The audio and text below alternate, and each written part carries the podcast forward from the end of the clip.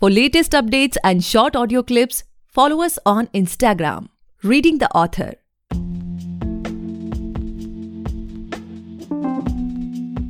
Hey guys, welcome back to the podcast uh, Reading the Author, a unique show where we read authors' mind and not their book. Meanwhile, I truly believe and pray that you and your families are completely safe and healthy as well. Today we have Kochery C. Shibu sir with us, the author of Faith and the Beloved. Today's episode is a recorded interview which was already aired a month ago, and with the full consent of the author, we're uploading it here in a podcast format. For more details, check the description. Welcome to this session, sir. Good evening. Good evening, everybody. So, with your permission, sir, will I would like to introduce you to our audience first. Sure, please go ahead. Okay. Kochery Shibu graduated from the uh, prestigious National National Defense Academy. He holds a postgraduate degree in defense studies from Chennai University and MA in English literature from Pune University. He has served in the Indian Navy and commanded two warships. Post his retirement, he has also executed various hydroelectric projects. His first book, Men and Dreams in the Dhauladhar was a bestseller and won awards. His second book, Faith and the Beloved, uh, released in 2020, is a crime mystery thriller, also became an Amazon bestseller within few days of its release. A warm welcome to you, sir, on this channel. Thank you so much. Before we dive into the questions, I would request you to introduce this thrilling book to our audience. If you can see the audience. Yeah, okay. As uh, you already been told, you can see the book. The name of the book is Faith and the Beloved. It's a it's a it's a crime thriller. It's a mystery thriller. So in many ways, it's a, in, uh, a variation from the standard thriller pattern. It does have a fair amount of uh, what I would call classical style of writing in various sections of it. It has got a large amount of uh, information regarding various aspects which go into this kind of a crime thriller. And then, of course, finally, it's always every story is about human beings.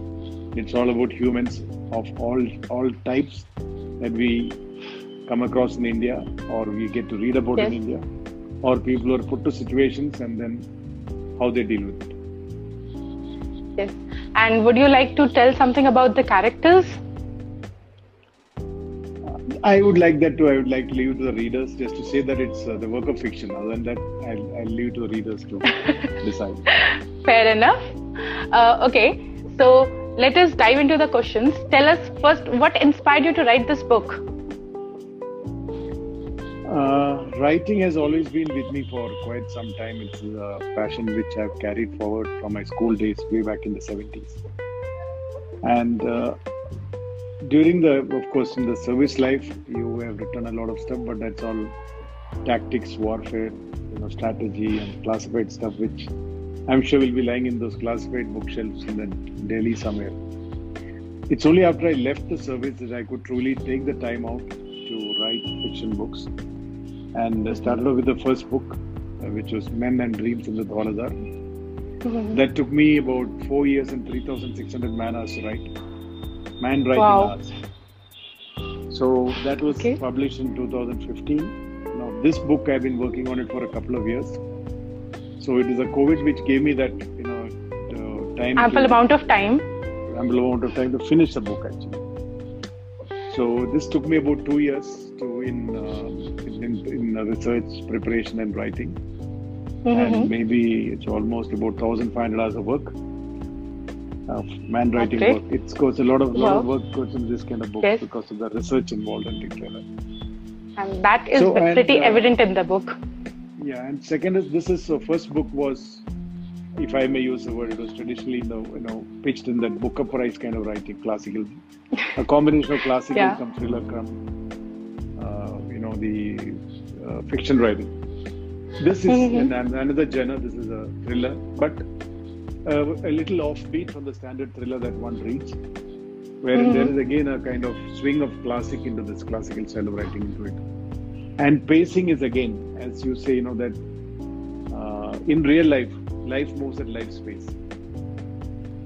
So it's it's sometimes you know some of the readers uh, who are hardcore thriller readers may find it a little slow in some places, but that's by Not slow, I would say.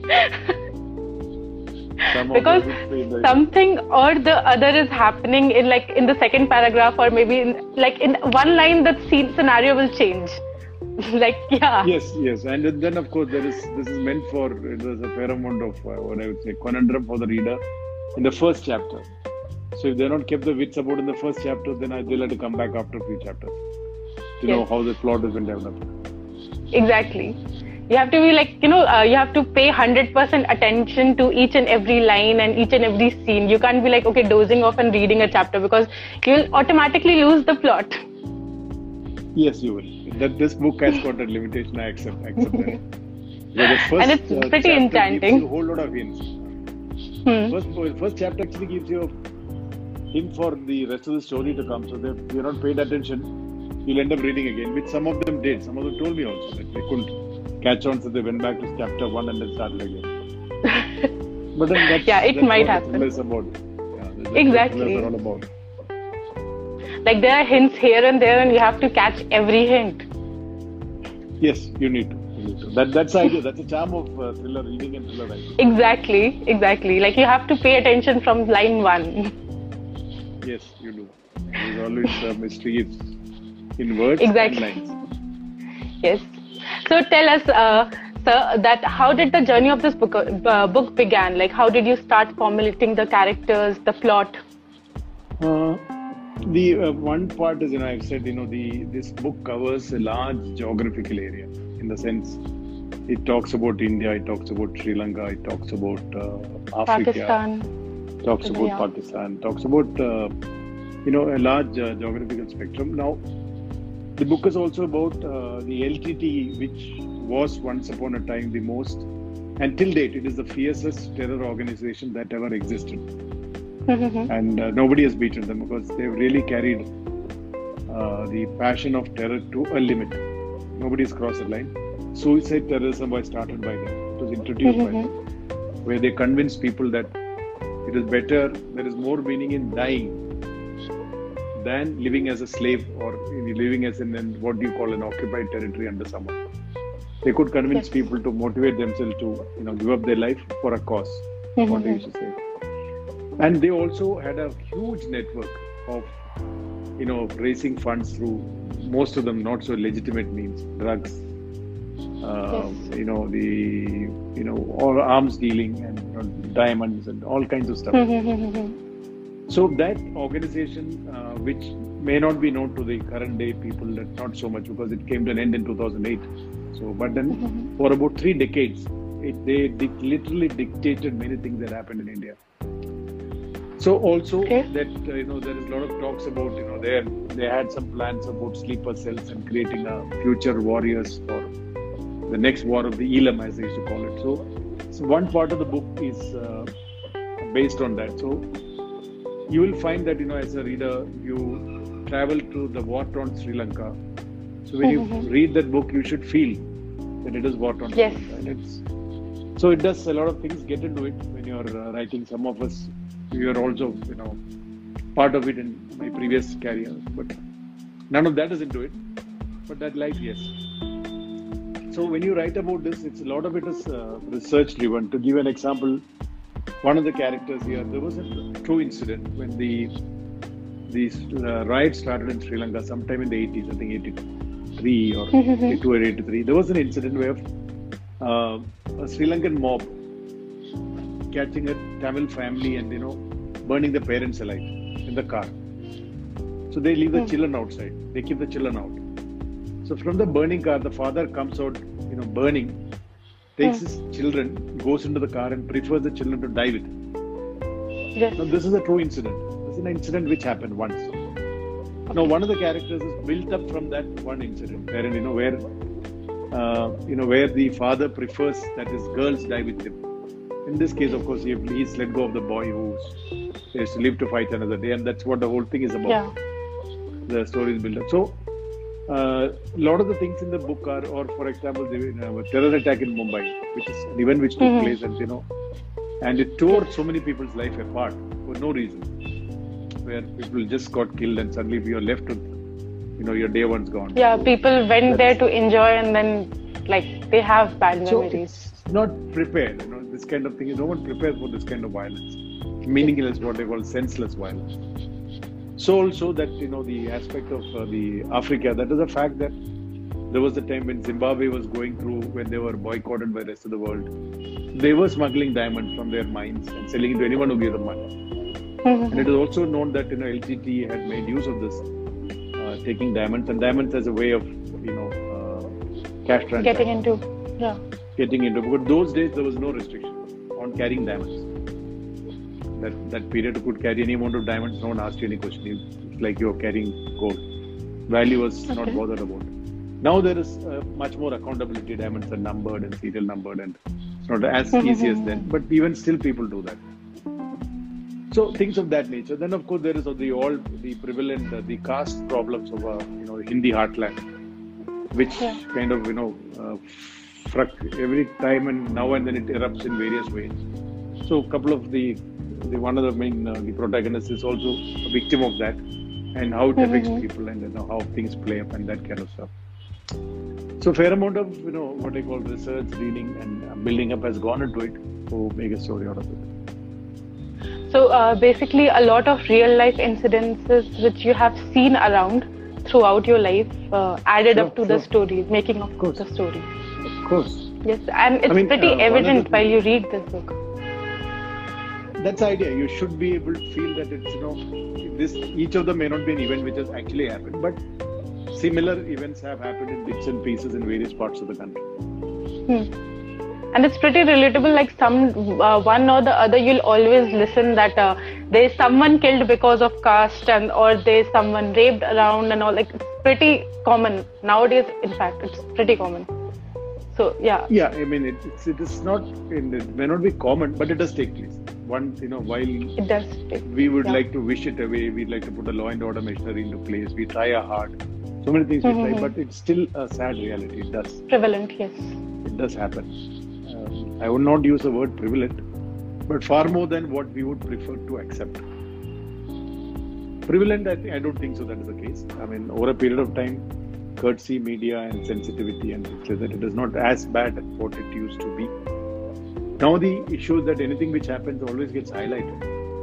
In yesteryears, there was another thing that only uh, forum was newspaper. but it was reported, you get to read. Today, with so many live TV channels, and not all of them can be bought out. Somebody or the Yeah. other will bring up an issue. So issues always get live and it gets thrown up. So many of the people, what I call drawing room warriors and WhatsApp warriors, get upset when they see this kind of stuff. You know what happens in uh, the streets outside. But yes, they do happen. They do happen. Yes Even today. that's true. That's the sad reality. Which we It have is. to accept. It is, it is a part of. moving on uh, there are like seven to eight narratives that make the book move forward. And the story continues to uh, go back and forth. Like there's past and present and then you move on. So tell me how did you track the whole plot in your mind, mind? Like this will happen after this and this will happen after this because we see like not one or two but seven to eight perspectives like that's a lot I know. I this I did face this challenge while writing the book. So here, that's what I said. You know, if you see the blueprint of the full book is in the first one chapter.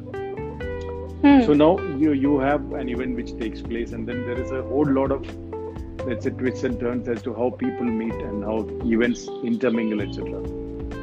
So purely from a writing point of view, there should be one big whiteboard where you should write character, time, and space, and you know, in this year somebody did this, and then there is a link given. So in every chapter, there is a link to the full story. yes Though it looks as if that you know some of them may feel that what is the connection here, but there is. So the second half of the book, I will say, you know, there are seven or eight chapters dedicated to each character, after which the story starts rolling.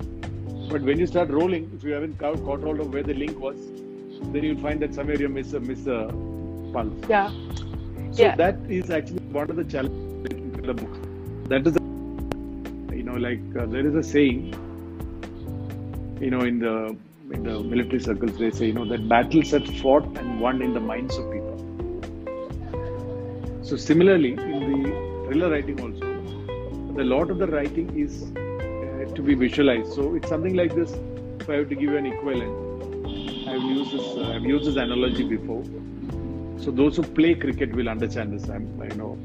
Initially, when someone goes to stand and bat, and you know, if someone is coming to bowl towards you, and you see a bowler, and then you swing your bat. If it hits the ball, it's good. It, otherwise, you don't know what where it goes. But if you play it long enough, then you see the bowler and you see the ball coming towards you. And if you play it long enough, then you'll see if you have to hit the ball, seeing the ball. Yes. And then if you see it, then play it long enough, then you'll be able to see all the fielders around you and decide where to hit. So writing a story of especially of this type is also like that. That you know, even when you're writing, you initially use a blackboard to know you have seven characters and there is you know there to be in three or four timelines.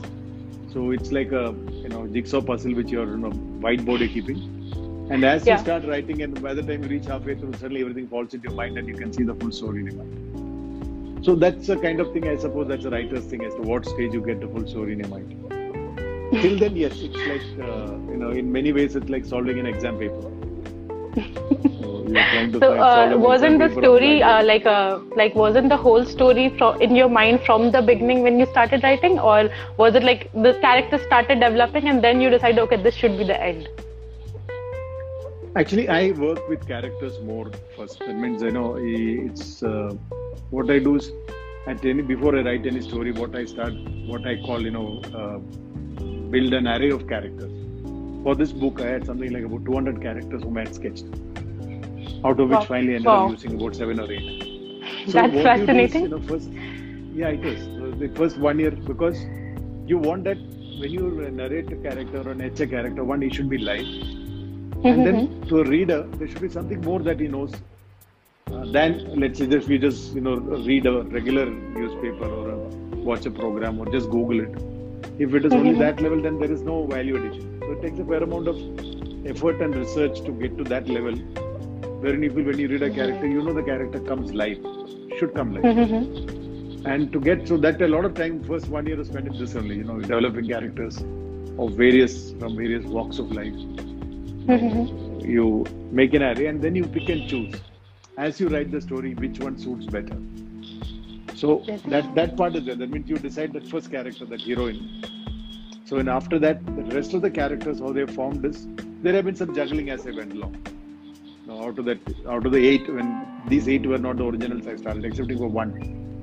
That was the hero, was that? heroine was Alice. the heroine. Alice. The heroine, Uh-huh. of course, that is start, but that cannot change. Yeah. After that, rest of the characters, yes, many of them, uh, you know, I've changed as the writing went along. Then it settles down. Then you refine it further, and then you bring them into the story.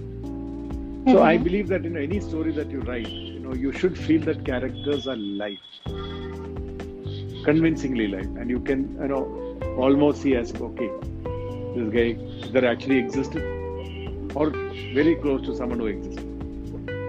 And all of them. Yeah, because the characters, like uh, the story, obviously there's a very well-developed plot in this in this book, but the characters, they are like uh, you can't hate a character. That's the problem in this book. Like that's actually the good part in this book.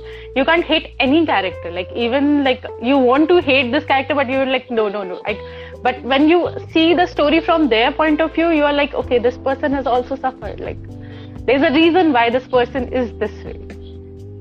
That is the thing about you know that's the thing about thriller writing there is always you know it's like uh, mahabharata would have been different if kauravas had won so pandavas Yes. who won so they had the row the story so i guess it's a Yes. line it runs like that So, how did you navigate through your emotions while you were writing the book from multiple perspectives? Like you're writing from Alice's point of view, then you're getting into Prem's head, and you have to write. But how did you manage that?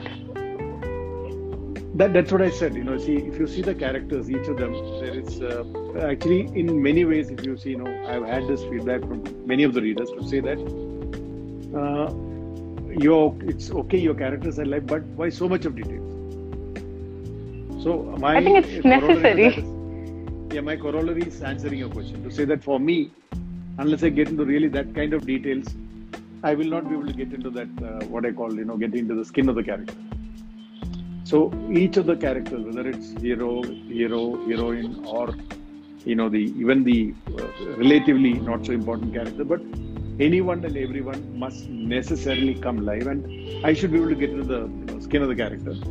So that has been done. That's what I said. I spend a lot of Hmm. time in the in character Building of characters. building of Yeah. characters. That takes a lot of time. So unless you feel that uh, you've really been able to catch the essence of each character we are presenting, uh, you're not happy writing about. You feel that it is not shaped shaped up enough. Yes.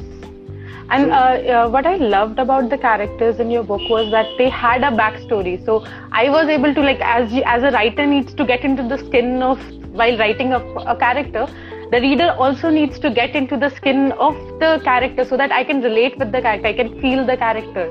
Otherwise, I don't think there would be the po- eh, there would be any point of reading the book. Yeah, but then you know, like they will say in Hindi movies, the difference between a hero and a villain is that hero has a past, villain doesn't. Mm-hmm. So the moment you bring in a past, then it is difficult to kind of you know brand Hate anybody as straightforward villain. Yes. There is a certain amount of hero in everybody and certain amount of villain in everyone. So that's I mean that's how it life is. I mean nobody is without a past. Everyone has a past. In Hindi Exactly. movies, you're fed that in your that only you'll find that hero has a past which justifies what he is today, good or bad. And uh, villain never has a past. You never know why the villain is the way he is. So Very well That's said. it. I guess that is the difference here. I guess you know it's, every character should know. Uh, nothing is black and white. It's mostly grey. Always grey, most of the time. Yeah, lots of. Grey. Lots of grey. So, uh, who was your inspiration behind the characters? Like, for instance, let's start with Alice. Like, who was there any in, uh, inspiration, like from a, maybe mythology or real life? There is, I mean, I, there is a lot of, uh, you know, what there is a lot of uh, reference to mythology of all kinds in the book. Yes, a lot of them. So, uh, so a lot of them. So to that extent, okay, mythology definitely yes, but I haven't met anybody X or Y to say that this girl is lift off from this person. No. I told you, you know, the way the way I work is, I told you there was an incident which I, you know, I remember that Mhm. incident in uh, when I read about it way back in the 80s. It kind of churned in my mind for many years. You know that uh, that I could not understand. You know, it's like uh, it's uh, the the love of a father, wherein he feels that he would prefer that his daughters die with him in the fire than being left to the mob and you know an unknown uh, life. Unknown life, yeah. unknown life. So that's kind of you know it's uh, it did kind of uh, churn in my mind for many years many years that event which stayed with me. So like one thing you pick up from here. Then of course that you know that's why i said that's one character like that. And then the uh, the second character is you're saying that when people are put into difficult situations how do you respond? There are times when you have to like invariably when a crime happens you have to cross the line. You cannot stay within the limits and say that you're doing a crime. But there are sometimes circumstances wherein you feel that you know it's lesser of the evil is a crime. So the heroine is put into that kind of a situation wherein she has no options but she feels that this is the, the best thing to do under the circumstances. And then of course then when an event takes place then there are a whole lot of things which follow. And as in life there are things that people do when you know put into situations how you try to come around come out of it. So it's uh, you know battle of wits i would say. No not no other than that nobody has been lifted off with any specific reference to Okay. a lot of i mean i would say and uh, the best reference if i could give was you know i believe the best way of keeping abreast of anything and everything is the newspapers i've been an ardent newspaper reader for since 60s so that must be about sixth decade Okay. or fifth decade So newspapers gives you keeps you abreast of anything and everything and you know whenever you talk about anything good or bad you can correlate as to you know uh, what had happened in similar lines before what had happened later. And so a lot of these stories what you write many such stories you have read. So i do not know any one particular one. If it has caught on to me i do not know. But not uh, directly linked to an individual. Okay. So basically, I think newspapers was the answer then. Like, has inspired you uh, to pick up the characters and build the characters on your own.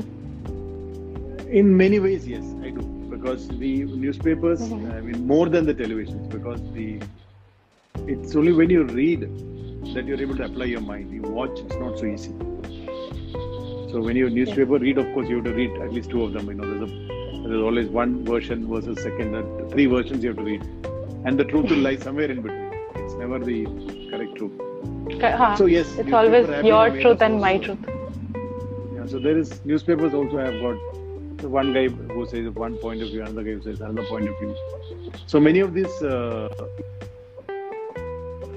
uh, entity has been in the newspaper decades together. Same with the Bombay terror attack, and same with you know the caste problem. They're all prevalent, which have been there for decades together. Nothing out of the ordinary or the problems, but the instances keep happening, irrespective of the amount of changes we make and the amount of efforts we make.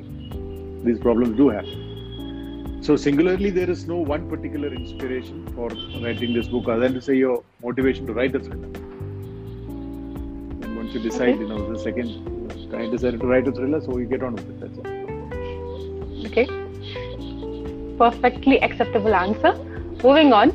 So, how much has, has your profession as a Navy officer and as an executor at the hydroelectric projects influenced your book? Because there is uh, obviously you know about terrorism and all because you have been in the army and navy. So, there must be a link to that. Uh, direct link, no. Indirect, yes. In the sense that, see, you have been in that uh, domain, um, you know, of let's say the, the in the field of warfare. So there, this is your regular day-to-day job. So that's what I told you in the beginning that battles are fought and won in the minds of people. So it's a lot about knowing uh, your terrorist covert operations. All those things are were part of that life. So right, that no direct relation to what's happening, and uh, no compromising of classified matters. But yes, I have that uh, background, so these things come easy to you. You know how the battle was fought, how it is done, how both sides of the both sides play this game. It's finally it's about one set of people that's it, be it Americans, Chinese, Russians, Israelis, Pakistanis, Indians. It's always a team on one side versus a team on another side. It's a battle of wits. Another side. And but of course, at, but at another level. Another level. Yeah, there's always a tug of war, like who will win, who will win, and that's pretty. Uh, that's very evident in this book. Like you, well, like who will win, who will win, who will catch her, who will like how will she run, or something like like. There's always that. Yeah, I mean that of course that is that is there. That is that has to be there. That's the thing about thriller. No, it's a battle of wits. that with one person who is uh, using a wits, what I call you know thinking on your feet and trying to get out of situations. Yeah, that again phrase. I think that that's thrice of uh, thrice mentioned in the book. Thinking on your feet. Yeah, that's that's that is a, that's the word because when you get in the Yeah. situation, you think on your feet. Yes. Then see what best you can make out of it. The book uh, does show us profoundly the, how the terrorist organizations work. So please tell us like what research work you had to do while dealing with this topic to make the audience like you know readers believe the, in the world that you have created. Oh, it's a phenomenal amount of research. So, the sense that you know, I told you, LTT is in a subject which is live with India for almost three decades. So, LTT and its doings have, are well known, and of course, you you that's what I said. You know, what you do is like I told you, one instance you hear about. Now, there have been many such instances of how, how LTT has operated. You know, they went about killing the Prime Minister of India itself, or the ex-Prime Minister of India. So they are they are people who carried intelligence and operations to really ridiculous levels, or uh, frightening levels. I would say not ridiculous, frightening levels to such level of fiercity. So their activities after the establishment died were talked about much more openly. So they that thing came to an end in 2008 when Prabhakaran was killed and the Sri Lankan army took charge. So in that period from 9, 10, 11, 12, many of the you know magazines, newspapers, television channels covered as to what they did, how they did, how they used to operate. A lot of them was given in the let's say uh, in your it was out in the open, which normally would not have been the case. So that is one source. If you research, that is one part. Then of course, by virtue of having served, you know, having known this kind of activity from the other side, that is one. Then of course, I've traveled to Africa where I've talked about that areas, you know, the uh, where we Colombo. talk about. Uh, yeah, so we are talking about Gambia and you know the events which actually I've been to that place. So when you ride there, it's gone there, met some people there, and you know the get a pulse of what happens there and how things happen. Okay. So a lot of it, you know, that part of actually traveling to the place where, you've been. So many of these places that I've discussed and described, uh, most of the places I've been. Pakistan, of course, I've not been. They will not allow also. Okay, huh? Other than that, so then again, uh, so a lot of research goes into that on finding out. So that one part is research. That's uh, that's what I'd say. It takes a lot of, uh, and especially when it comes to this kind of thing, nobody, not every information is available in the open domain. So there is a lot of reading between the lines. So you get an incident. Let's there was an incident quoted. There was an actual incident where the the Mossad had come to, let's say, uh, Dubai, and they'd sent a team to execute one of the terrorists. Mhm. So this is an actual incident. They sent, they executed somebody in one of the hotels in Dubai, and they went out. And Dubai didn't know what happened, and they called in ISI to help them. And ISI put it together and showed it to them. These are the agents who came. These people met here, and these are the passport name they used. An actual incident. So now, the first time it had come into the open as to how Mossad had planned it, executed it, and ISI kind of uh, decoded it and put it to the give it to the Dubai people and said this is how they did it. So it came out into the media. Then you know there was a lot of questions Wow. asked. There were the UK objected to saying that Israelis had used some UK passports. He said, "How can you do that? Because how can you go and you know represent us and then in Dubai go and you're killing somebody and coming out?" So uh, many such events, you know, that you have to one. That's why I said keep abreast of events when they're happening, so that you know where to research. And uh, many such events when you put together, or if you take KGB, CIA, there was a time when a lot of events will happen. After the event is over, after a certain amount of time, then the details come out as to how KGB did it, or how CIA did it, or how they countered it, how the story goes. So, a lot of these things are, uh, you know, what you call intelligent research, and fair amount of diligent research goes into it before you can put down things. Then, of course, there is talk about demonetization. That time I traveled quite a bit in the country to Yes. talk to people as to what is the issue and a lot of things what I've said and that is a fact that you know that uh, the took the wind out of ISI sails by they're almost kind of they had got hold of it's a you know the they had managed to get Yeah. the design of the 500 rupee note and they used to print the same note what we nobody could identify so Hmm. those are things which which happened and you know which is in the relatively recent past Yeah, So demonetization was something I could relate because that happened like in the recent few past. in the So, recent past so maybe Bombay blast also you could relate should be able to I Bombay was very young at that point of time, so so, I so but I have read about these things. So I know about these things and I've read about it, so I know what impact it had. But demonetization, I had actually uh, suffered. We have all like lived through that phase. So yeah, that was pretty recent. So that is a that is a yes. So that's what I said. It's a, it's a lot of research. Any of this, any good writing takes phenomenal amount of research. Otherwise, you'll end up, you know, limiting yourself to a triangle, make a love triangle, and then you don't have to worry about the research. then you know, make a, Yeah. a romance story, a love triangle, you don't have to forget about it. then that's I mean, yeah, that's an and easy the way. Research book, is actually evident. The research that you have done is evident because, like, uh, the incidences and how they take place, how they have done, and the incidents like the Mumbai attack and the uh, connection when it comes to like demonetization and all, everything is like pretty connected, and how they work through it, it's very well researched, and you believe that this is has happened because of your research and how you have written the story.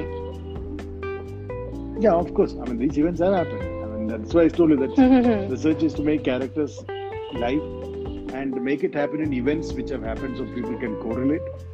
And then, of course, then then that's why the charm thing is so. Of course, it also calls for discerning readers. I mean, that's another challenge. If you are not current about uh, these kind of issues, it will be a little challenge. You, that uh, you're only that you don't want to tax your mind too much, then some of the readers may find it a little difficult. it was not a difficult read like uh, people like they were very important events which you have discussed like so people must be knowing about them or, a google research would help them Ah, But who wants to do Google research to read a fiction novel? so that that's that's People like me.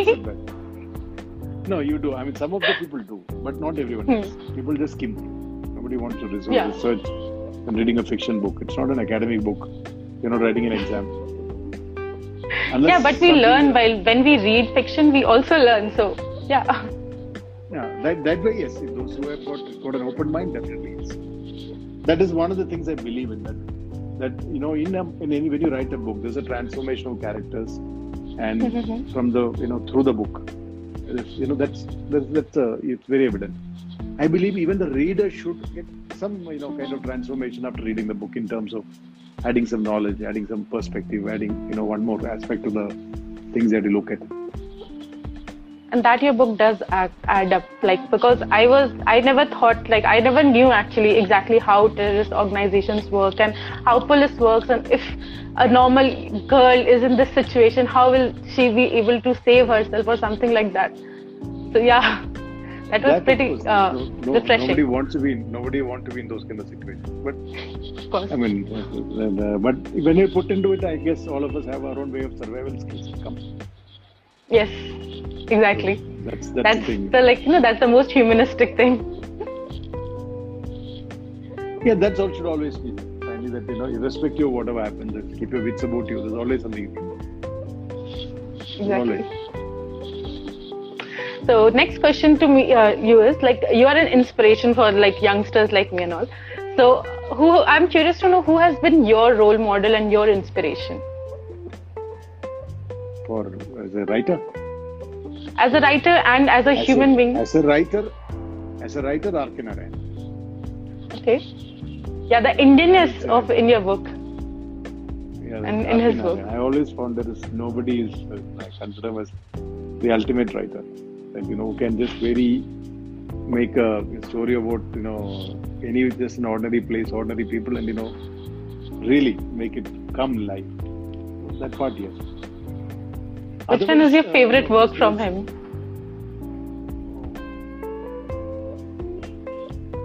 Malgudi Days Guide. You know, I mean, I have read Yeah. all his books, but I had one Mhm. Malgudi Days because you know it's you now it's connected to Bangalore because the names are taken from Bangalore. So okay. Malgudi Days, and then of course the series of them that he made. yes. But all his books, all his books are kind of make you feel you know proud being an Indian and you know happy being wherever you are. The thing about his book is ordinary people happy with whatever is happening. So that's Yes. uh, that's you know you don't need to. I mean, uh, you know that I guess Indian writing, yes. Otherwise, of course, there are. Uh, I mean, I've stopped reading once I started writing. That was my choice. I said I will not let my writing be influenced by reading fiction. So I have not read fiction since 2009 when I started writing my first book. I have to write one more book after which only I'll start reading. So that is a Okay. decision I've taken that I have to write three books before I. So when you establish Again start style writing. and again start Mhm. reading fiction. I do read a lot, not uh, fiction novels. So, but before Okay. that, yes, uh, you know, there was a stage when I used to read a book a day. Wow. Uh, That's re- So- really good, like reading speed. yeah, yes. So, but then it, uh, you know, that so I've read across the spectrum, so all kinds of books and all kinds of authors. Mhm. But uh, the uh, you know when it comes to fiction, Indian uh, the Indian authors mostly, you know, now there's a good uh, you know uh, the they have you know kind of focused onto the love triangle and mythology hash or rehash. Majority of the writers are dabbling in these two, whether it is love triangle or mythology rehash, and there are a handful who are writing outside of these two. I mean, when it comes to fiction. There are budding like some authors. They are budding like uh, writing fiction, uh, like writing non-fiction or mystery thrillers and all. Non-fiction, there are enough. See, non-fiction, when you say Huh. you're, then it is, then there are enough writers in India. There are academic writers, handbooks, and you know, do-it-yourself, medical books, and so many people. Mhm. But pure fiction, by saying that some of, for whatever reasons, maybe that's what people want to read. Maybe the the love triangle is very popular, so I guess people find it goes down that line. And mythology rehash is very popular. Ramayana from Yes. you know Sita's perspective or Mahabharata from what is Draupadi's perspective. Duryodhan's perspective, yeah. You can give perspective. So story is not everybody. So give a spin and then you know there is enough uh, attention. Yes. So that's one way of writing. Okay, but but and I'm sure our writers will also have started getting into this. But these are more challenging you do research-based writing, basically because it takes time to do research. And to give an example, like I told you about, let's say Sri Lankan, just you know, the guy going to Sri Lanka. There's a story about a guy Mhm. going to war torn Sri Lanka. So that may be three, four pages. But to write, you know, you write it once, read, research, then you speak to some people who are there in that period of time, track down somebody who traveled there. So that you just find that and you feel that you know it should be feel authentic to that extent wherein you feel someone who's traveled, then yes. So that takes time. That kind of research. When you say that okay in 2007, or if you go back and say when you're traveling to Gambia, since I've been there, yes, okay, it's a little less research. I have happened to travel to that place. But if you're talking about places where you've not been, then you're talking about a time period. So there's a story about, let's say, the, the thing starts off with pre-British India, somebody running away in that 1930s. Mm-hmm. So then you have to go back and see what kind of train was there, how did somebody travel, was it a coal train, were there, you know, you know, there's so much detailing we'll go into. Maybe you're writing only half, three, four lines, but you have to be sure of what you're writing. Or you talk about background of the Thakur, one character. Yes. So he's talking Yeah. about a, he's talking about a village there. So now you have to know when you're writing story. Okay, you build Yes. a character, you're building a story. Then you have to be sure. Then again, you research there on that, is- speak yeah. to somebody from that age group. Some of the oldies, people are from that part of the world, to know that what you're saying is okay. You're not saying anything untoward. So I guess that kind of writing because research takes time. Not uh, it's not easy writing. So maybe otherwise, if you were to let's say the research part minus in this, instead of two years, I could have finished this in two months. This book. Yes. uh, that, that is then it's only story writing. And we're not worried about the character sketching so much and the background characters and you know the, the, the stuff. This Mhm. book is not more than two months. Doesn't take more than two months. Rest So you have a research. specific timing, uh, like uh you have a specific like uh, timing that you'll write from this or this, or it's like uh, it will come to you and then you'll start writing. No, when you start working on a book, that's why I said no. You decide, you know, at any any given time there are three, four novels churning in my mind. Uh, They keep churning. Mhm. So you keep keep churning stories in your mind, and then you decide when you start writing, you focus on one.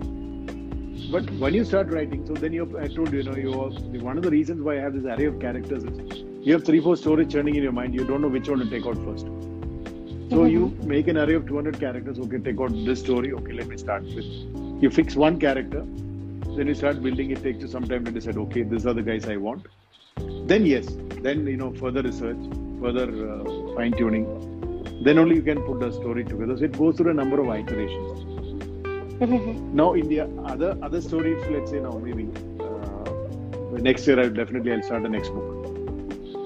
Okay. You know that that you know as the second book was faster than the first one, so the next book should be. But of course, won't be this genre. I may look at some other genre. Let me see. One more genre I have to pick out. Which uh, in So which then- topic are you writing your third book? I have not decided.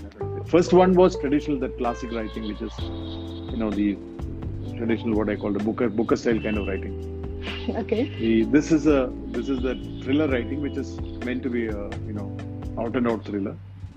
So one more, I'll write a third one. Then of course, then uh, just to see the. Uh, it's always a challenge to write in one more genre. Thriller, I know I know what to write in this. So I have not decided what the next novel is going to be, but definitely. Okay. Uh, So any genre you have not decided, like maybe a love story you can write. Love stories, yeah, okay, maybe it could be. And I would even consider that. okay. But, uh, but I have not made up my mind. I have not made up my mind. So, uh, Okay. you know, like uh, once, sometime towards the end of the year, I'll decide firm up on one line and then start and decide how it goes. So you are you have absolutely not working on any book right now. No, I said at any given time, I've got three or four novels churning in my mind. Okay. The, it's the, the, the character sketching goes on. That's in a kind of non-stop thing which I do. After the COVID, it has become difficult because of various reasons. That you know that uh, character sketching is also about observing people and you know interacting with people. If you don't know it, Mhm. you don't want to talk. so, Yes. so after the COVID, it has got kind of, uh, you know, let's say, I would say, uh, you know, uh, slow down the pace. But now I guess Mhm. as things normalize, it'll uh, pick up again. And the other part is India as a subcontinent, we got so much, so much to write. It's a happening place. Yeah, we have, we have a variety of people and a variety of cultures to write about. Yes, we do. So let's see. Finally, the Yeah. idea is to make the, uh, you know, to write something that uh, you know, there is a large, there is a substantially large English reading readers in India, Yes. which is a recent phenomenon, relatively in the last about two decades. It was not so in the previous century that English reading was kind Yeah. of an elite, kind of niche crowd. So that has spread Yeah. out courtesy. A lot of it is because of the IT sector. IT has Mhm. opened up a large number of people to reading English books. Otherwise, uh, in India, reading as such is not a culture. People go by the movies or the oral culture. Storytelling Hmm. is a culture. Story reading is not a culture. Reading is yeah. So it has been like that from essays, but okay. Now, from the beginning of the century, things have changed. There is a, a discernible level of uh, new generation readers who read English books, Mhm. and and about stories about Indians and India. Previously, reading English novels meant stories reading about America and America's dreams, and Yeah. you know try to relate with them. But I think now we have come of age. We don't need you know there is enough things happening here, enough stories to tell. We don't need to. And uh, there's a, another kind of a feel when you read a book that's based in India and the Indianness, you feel that, and that's like there's that different kind of a feel, like that Indian kind of a feeling. Okay, I can relate to the characters more, the situation, the world they are around more if it's based in That's the India. idea, of course. That is the idea. It's the idea. So, a lot of the times uh, there is a, you know, the uh, uh, the one, of course, a lot of the people have apprehensive about writing India because you know that you step on somebody's toes, it can be very difficult. So that part is Mhm. also there. You know, people are very wary about that. That uh, you know, our uh, the reading fraternity is kind of uh, sensitive and oversensitive at times. But that aside, but you know, as you come up with, uh, you know, uh, many of the readers tell tell me, tell me, have told me also, you know, that you know the Indian writers they prefer English writers because they say that Indian writers still not taken this seriously enough.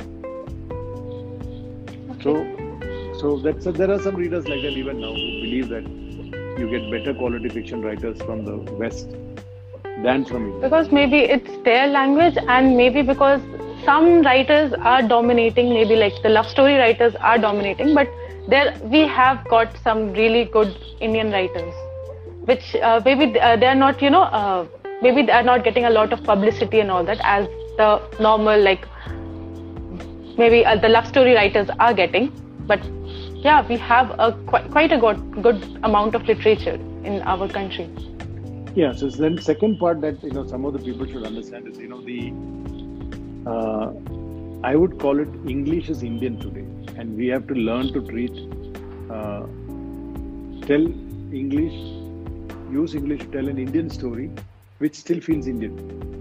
So uh, there are some of the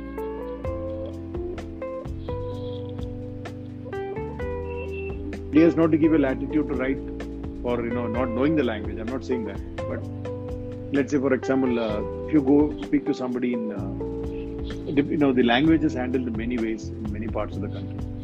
So there was a time, first time when I was exposed in Vishakhapatnam, I spoke to somebody, what's the time? He said it's 10 less 4. I said 10 less 4. So when I asked one of the guys, I said, why does he say 10 less 4? Why does he say 10 to, you know, 10 to 4 or quarter to 4? That's a normal way you hmm. so I asked a guy from Vizag, he said, no, he said, because when you speak in Telugu, you say, you say just 10 less 4. That's a mother tongue. So when he speaks in English, he says the same thing. No.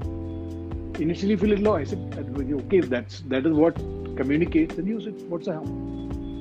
So there is a certain amount of even you know, in, in, you know what I call intelligent adaptation we have to do. I'm not promoting English or you know Manglish or you know Marathi English or Bengali English, not in that Mhm. sense, but there is you don't necessarily need to stick to that Queen's English. You don't need to.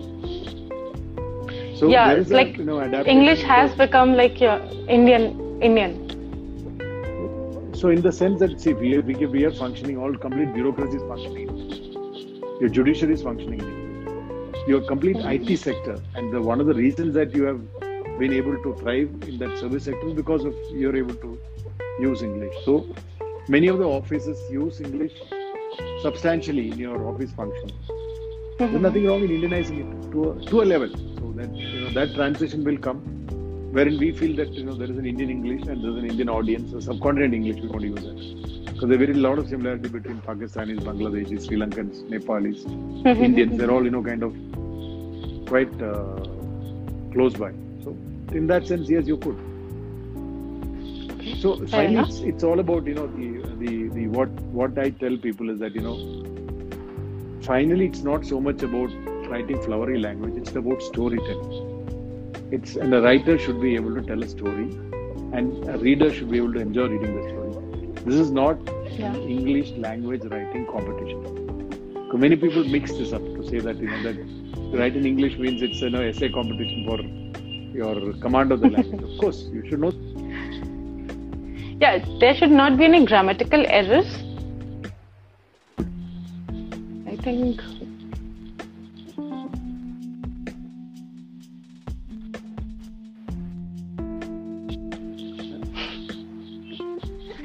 Uh, moving on, can you tell us the meaning of this cover?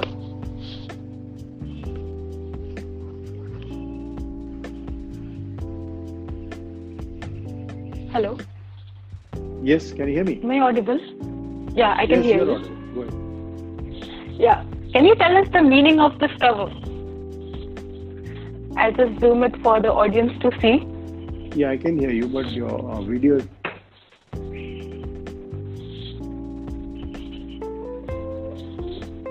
Sorry, Hello. tell you the meaning of what? Can you tell us the meaning of this cover? This heart. I did not hear that- that question. You'll have to repeat. Yeah, please repeat. The Can you question. tell us the Can you tell us the meaning of this cover? You want me to? You want me to show the back or the front? No, no, no. I want you to tell us the meaning of the cover of this book. Like, what does this mean? This symbol, this heart. Uh, I can't hear you. I think you got muted. Hello. Are you able to hear me? No, no. The heart means what? Yeah. Uh, can you tell us the meaning of the this shadow cover? Of the diamond and the heart together. Yeah. Yeah, I'm able to hear you. Can you hear me now? Yeah. Yeah. I can hear you now. See, if you see this, actually, it's a diamond and a heart shape.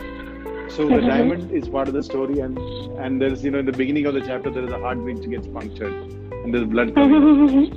So yes, it's something yes, like yes, you know, heart, diamond, blood. It's kind of indication of what's in store. Okay, that's uh, that actually explains actually the, the, diamond story. the shadow of the diamond together, which forms like a heart shape. Mhm. And then you're showing the Blood dropping from that yeah, and then you diamond. also the blood which is yeah blood dropping from the heart. So and the diamond Yeah. is a cause for all this. So that's Yeah. that's how it is. Uh, That's like uh, the whole story in a yeah, heart. that, after you read, you'll understand. Yes, that's the whole story. the. Yes. yes. Now, moving on to the next segment, I would request you, sir, to read an extract from your book, Faith and the Beloved.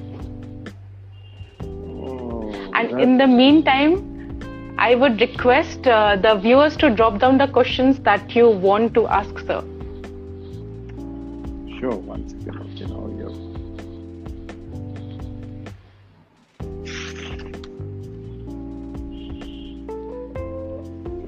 Okay, now I'll just.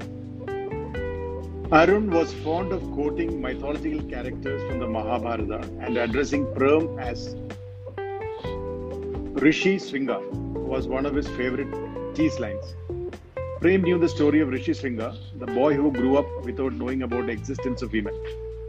Prem could not figure out the context of Christian girlfriends. He smiled and never questioned his brother. Now, this I just read this out just to say, you know, many of the ways the book is about uh, revitalizing our mythology. Also, it's about you know when many of the people ask me, "Who is this Rishi Bhai, Rishi Singh?" I said, "You read. It's it's there in your mythology, possibly because in you know I've read uh, the Greek mythology, I've read uh, you know uh, the a whole lot of Western literature, but when you see the Indian mythology, and I, it's so deep, and so Yes. much of uh, so much of uh, you know someone has really really worked you know worked on it for centuries together to get this kind of depth. So here now, like basically, I just read out one passage which says, you know, that uh, you know even way back, it's eight thousand years back, they have taught talked about the problems of a man growing up without a woman. Now, this is one one of the characters has grown up with his brother and is, he does not know any women in his Yes. life. Yes. Now it does it comes with its own set of problems, which has been addressed way back by our rishis, eight thousand years back, or maybe ten thousand years back. So almost all the things that we talk about, you know, today, as you know, maybe you'll need to talk about a Freud or you know, or somebody from uh, Shrink from the West who will tell you how love should be. I'm saying no, it has been there with you thousands of years back. Read what you have. So I Exactly. I think that is why we need to go back to our mythology. You need to. You need to, but not a rehash of mythology for you know the you know the effect, but actually getting into what is each part which is relevant. So, like for example, a small thing in one of the I make a passing mention of it to say, let's you know, let's say Draupadi had five husbands. Now, Yes. That's you know polyandry. Today in our society, mm Mhm. not permitted. But there, you know, in your epic itself, it's saying that you know, it is okay for one woman to have five husbands and within the family. So, so if you see that you know what social norms that we talk about today, or at the time when people wrote the epic, they were very different times, and they were you know the anything that you think today is you know kind of uh, revolutionary, it is not.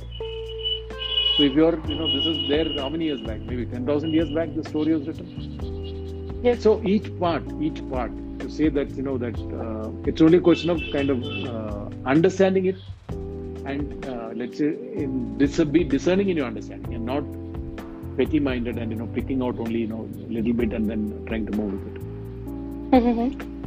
So I believe that you know that you know it's like uh, uh, a lot of our things, like they say, you know that Hindi movies like between Mahabharata and Ramayana, all Hindi movies will get covered because all kinds of stories are there in these two. There is nothing that is left. Yes, exactly. In fact, So there it is is a, uh quote from Vedavyas that what is in there, uh, what is not in there, will not be found anywhere. Like if uh, if there if, if there is a story, if there, uh, if there is no story, if that story is not in Mahabharata, then that thing does not exist. Like everything is there in the Mahabharata. It is. It is very very vast. The amount of stories that there in backstories and the kind of uh, or for any kind of situation, they will give. There will be a story Mhm. that people will link to. So this I just Yes. highlighted, you know, just said to, just to bring an nuance. People may not be even be aware. I mean, today's thing, unfortunately, that you know, one of the problems, plus and the minus, uh, of if you do, uh, let's say, an English medium education as English as your uh, first subject of education without a mother tongue. In all of the countries, your formative, your basic language of education is your mother tongue. If you go to France, it's French. If you go to Germany, it's German. If you go to Russian, it's Russian. China, it's Chinese. Yes. It's only in that British Commonwealth and in the subcontinent where today a large number of our schools we start with your primary medium of instruction is English. English. English. So you start from the KG onwards it's English, and and then of course there is a second language which is your mother tongue, which people pick up as they go along. One of the limitations in this system is the plus side is that you have conquered the IT world and you know people are making money and getting jobs. That's a plus side. The flip Mhm. side is that your our culture is oriented to Indian language. It- It's not built in English language. So culture is always Ramayana and Mahabharata is not written in English. So Yeah. there has to be a way of bringing it in. So that's one of the reasons in my old books, whenever I write, they will always be reference or mythology, parts of it, not rehashing, but parts of it. I like Yeah. some part which is relevant to the story. and that too not very common mythological characters like Ram or Sita or Draupadi, like very unknown mythological characters. That's idea. That's idea. See, what is commonly known, why again rehash? But Yeah, repeat it. is- so some of the aspect which is relevant to the story and how it relates, and how Mhm. these people have thought about this kind of things thousands of years back is being noted. Fair enough. Okay. Uh, now I'll uh, ask the questions. I'll take one by one the questions that the audience has asked from you. Do you believe in Indian stories or uh, and uh, mythologies, or are they real? Like according to you? Mythology, the word itself is it is not supposed to be real. That's why it's called mythology. Do I believe in them? Of course, I believe in them. I mean, you know that it's our, our mythology. We'll believe our mythology. That Okay. uh, mythological stories are important because that forms. You know, it is if you get back into the genesis of all this, uh, Mhm. it has also got a certain amount of value system that's come comes out of it. So each of those, you know, the any mythology that comes about, it always has got connotation to how we lived and how we should be living, as seen by our ancestors from time to time.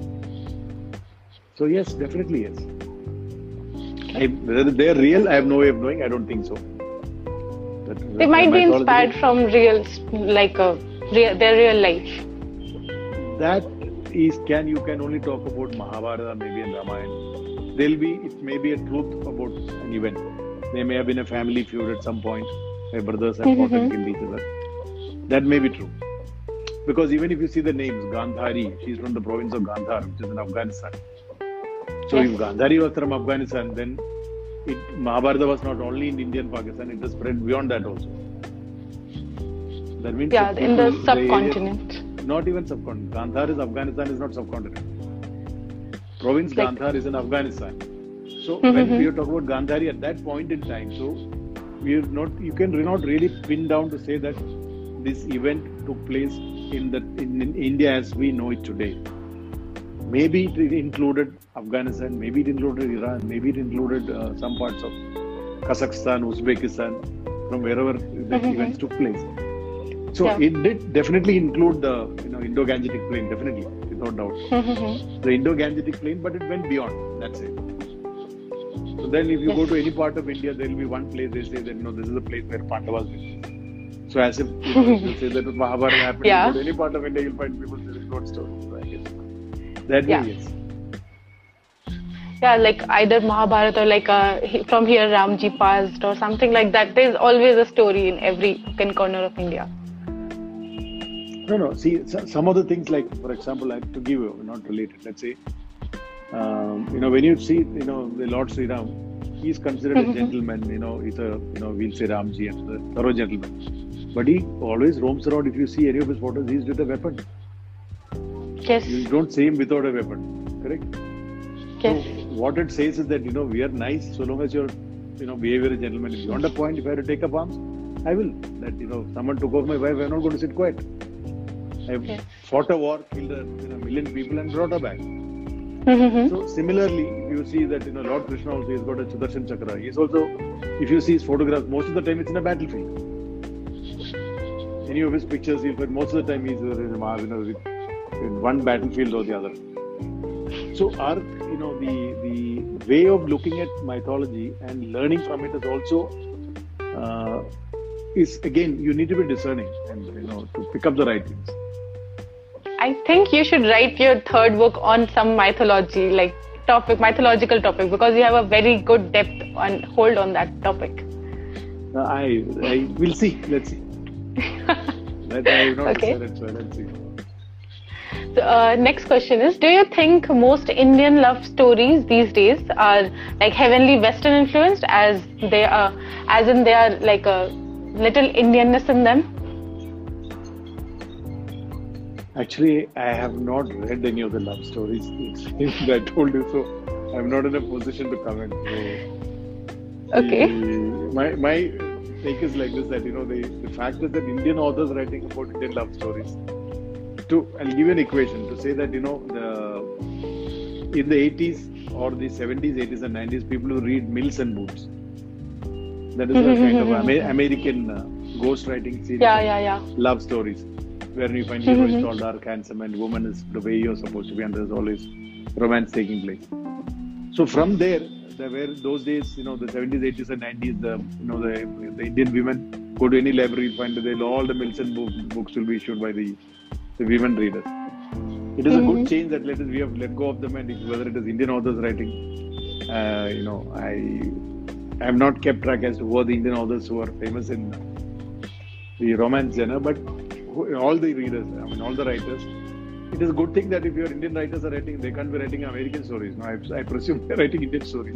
that definitely is a good yes. thing. And to that extent, okay. yes, I think it's a good thing. I think. Okay. But I should uh, read. next question. I should read one of them maybe to know. yeah, there are some of the like some of good some of the good stories in there. Like not like only love name stories. one other. Uh, you can try Samir Saksena's uh, Sunset by the River. That's a very good story. That's not only love story. You'll also get a mystery and something more to that. Okay. It's a very I've easy not- read. I've so not yeah. been reading since 2009, so I've got one more book to write before it starts. But I'll bear it in mind. Okay. Sure. Okay. Moving on. Uh, next question. Like, since you have done a lot of research on how terrorist organizations work, have you uh, have you made an opinion on how Indian forces tackle them, and are you as- satisfied with that? No, that is out of bound in this forum. That's not fair. Because I'm myself and being an ex-military man, I have got some caveats. So I cannot Mhm. comment on the armed forces. That will not be fair. Okay. I do know a lot Fair of things, but I'm not supposed to comment. So let me let me maintain that. In all, Okay, but as sure. a matter of fact, as a matter of fact, just to clarify this, I'll tell you. So when I Mhm. wrote my first book, uh, it was by choice that I decided to write completely away from mystery and thrillers and terrorists and all that, and wrote uh, the first book, which was built based on a you know background of hydroelectric projects. Because one of the things you know that I tell you that is that uh, if your actions are predictable in any battlefield, you're doomed. That means if I am able to predict as to how the enemy is going to react, you're you know that uh, to give an example, the LTT had studied the Indian Army tactics. Mm-hmm. They had studied. They had got hold of our books and studied. So when the Indian peacekeeping force went there, the initial days they were kind of struck back because what it says is that there is a book which tells you that okay, you go for an attack.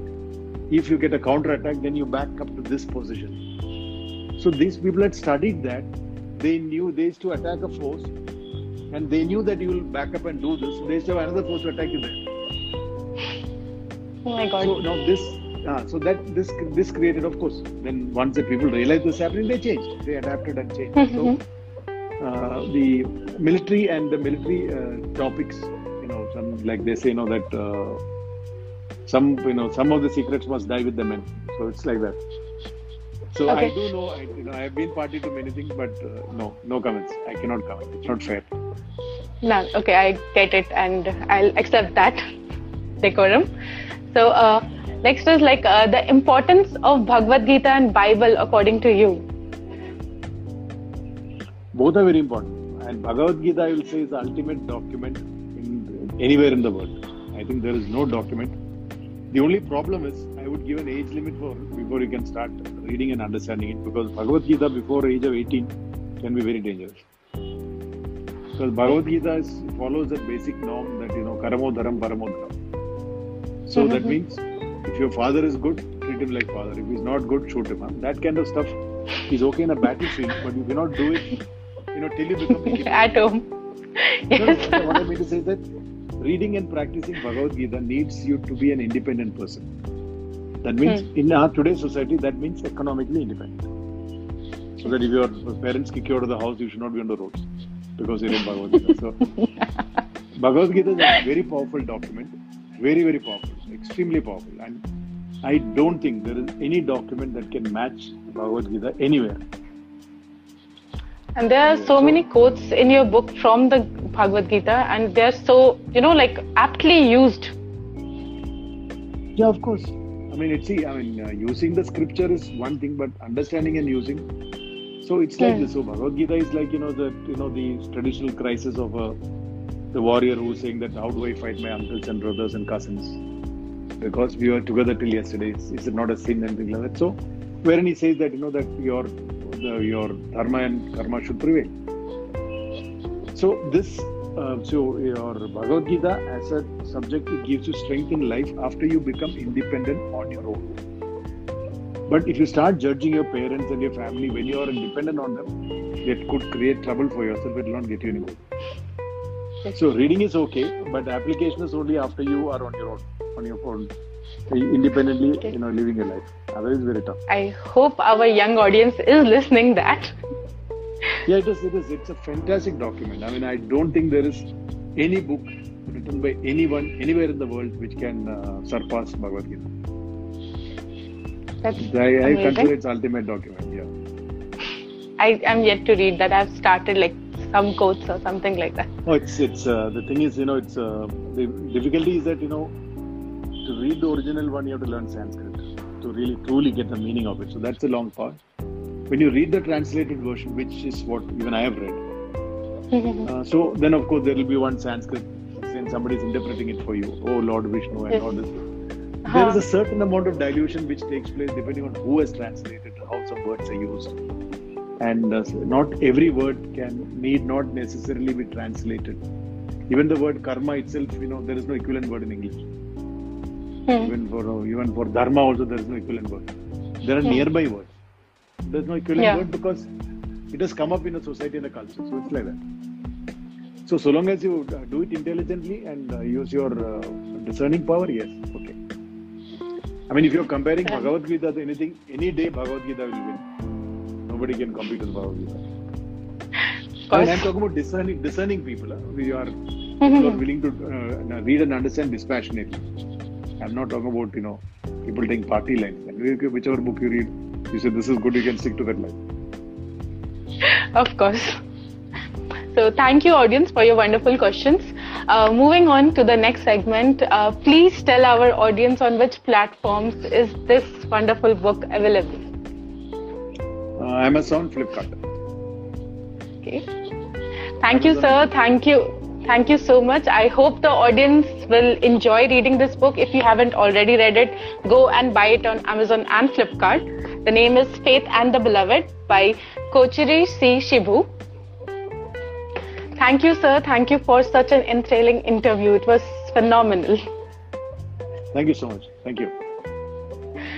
It was an honor to have you. And all Yeah, the very you. best for your books and your upcoming ventures. I hope the third book, you get an idea of the third book pretty soon. We will let you know. I'll, you know, we'll definitely let you know once we start working on it. Sure. Thank you, Sure. sir. Bye you so bye. Thank you so much. Yeah.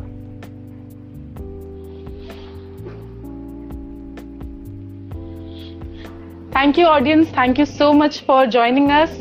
Thank you. So it's a wrap for today's video, guys. Hope you enjoyed watching it as much as I enjoyed having this book discussion with Kochery Shibu sir. Until next time, stay home, stay safe, and cheers to Nerd Life. Okay, so that's all for today, guys. I hope you must have enjoyed this episode, and if you do, then do follow our podcast, Reading the Author, available on all the leading podcast platforms. And don't forget to buy the book Faith and the Beloved. Thank you.